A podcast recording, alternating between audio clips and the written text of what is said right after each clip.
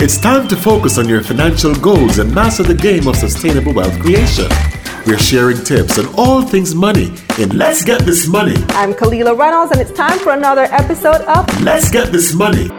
Wow, have you ever looked at your pay slip and thought, my God, if I didn't have to pay taxes, I would be so rich, right? Well, if you don't pay your taxes, that's tax evasion and that's a crime. But there are ways to avoid having taxes to pay in the first place. Say what now? So let's talk about paying taxes. Most of us hate it, but it does serve a purpose. Taxes pay for schools and roads and salaries for police officers, nurses, doctors, and teachers, among other things. That's why not paying your taxes is a crime. Now, for many of us, the words tax avoidance and tax evasion sound pretty much the same, but the devil is in the details because tax avoidance is legal, but tax evasion isn't. So, tax avoidance is the use of legal methods to minimize the amount of income tax that you or your business owes.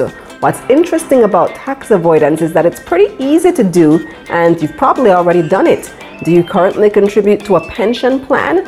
On top of pension plans generally being tax exempt, contributions made to an approved superannuation fund or an approved retirement scheme are deducted before income tax is applied. Are you someone who regularly donates to charity?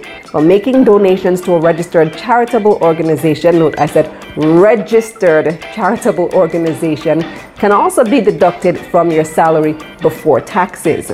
Tax avoidance is the art of tax planning, taking advantage of as many legitimate tax deductions and tax credits as possible. The country that you pay taxes to will determine the tax deductions that are available to you. In St. Lucia, you can get tax deductions for contributions to an approved registered home ownership savings plan, RHOSP, and also life insurance premiums. In Trinidad and Tobago, a tax deduction is available for tertiary education expenses.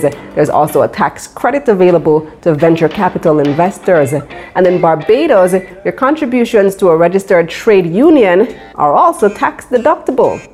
So, depending on where you live in the Caribbean, you may be able to benefit from the CARICOM double taxation agreement. According to this agreement, the income of CARICOM nationals is subject to taxation in the country where that income is earned. For example, if you're a Jamaican national working in Trinidad, your income is only taxable in Trinidad. This is especially beneficial to CARICOM nationals who are working in another CARICOM country with a lower tax regime than their home country.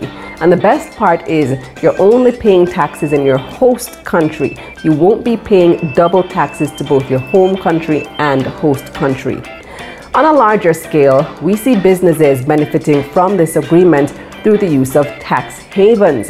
Tax havens, also known as offshore financial centers, are countries that offer very low or no taxes.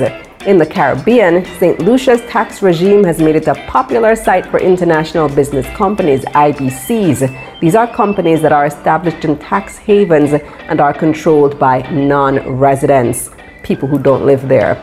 IBCs incorporated before January 2019 were able to choose between tax exemption from income tax or to pay income tax at a rate of just 1%.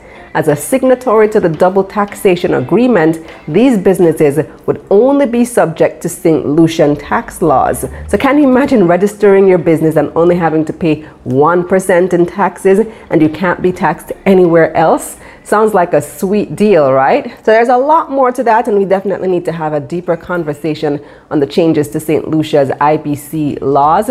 But I just raised it to point out that this is one of the ways that businesses have legally avoided taxes. That's it for this episode of Let's Get This Money. Let's get this money. Let's get this money. Wednesdays and Thursdays at 7:30 a.m. on Cool 97 FM.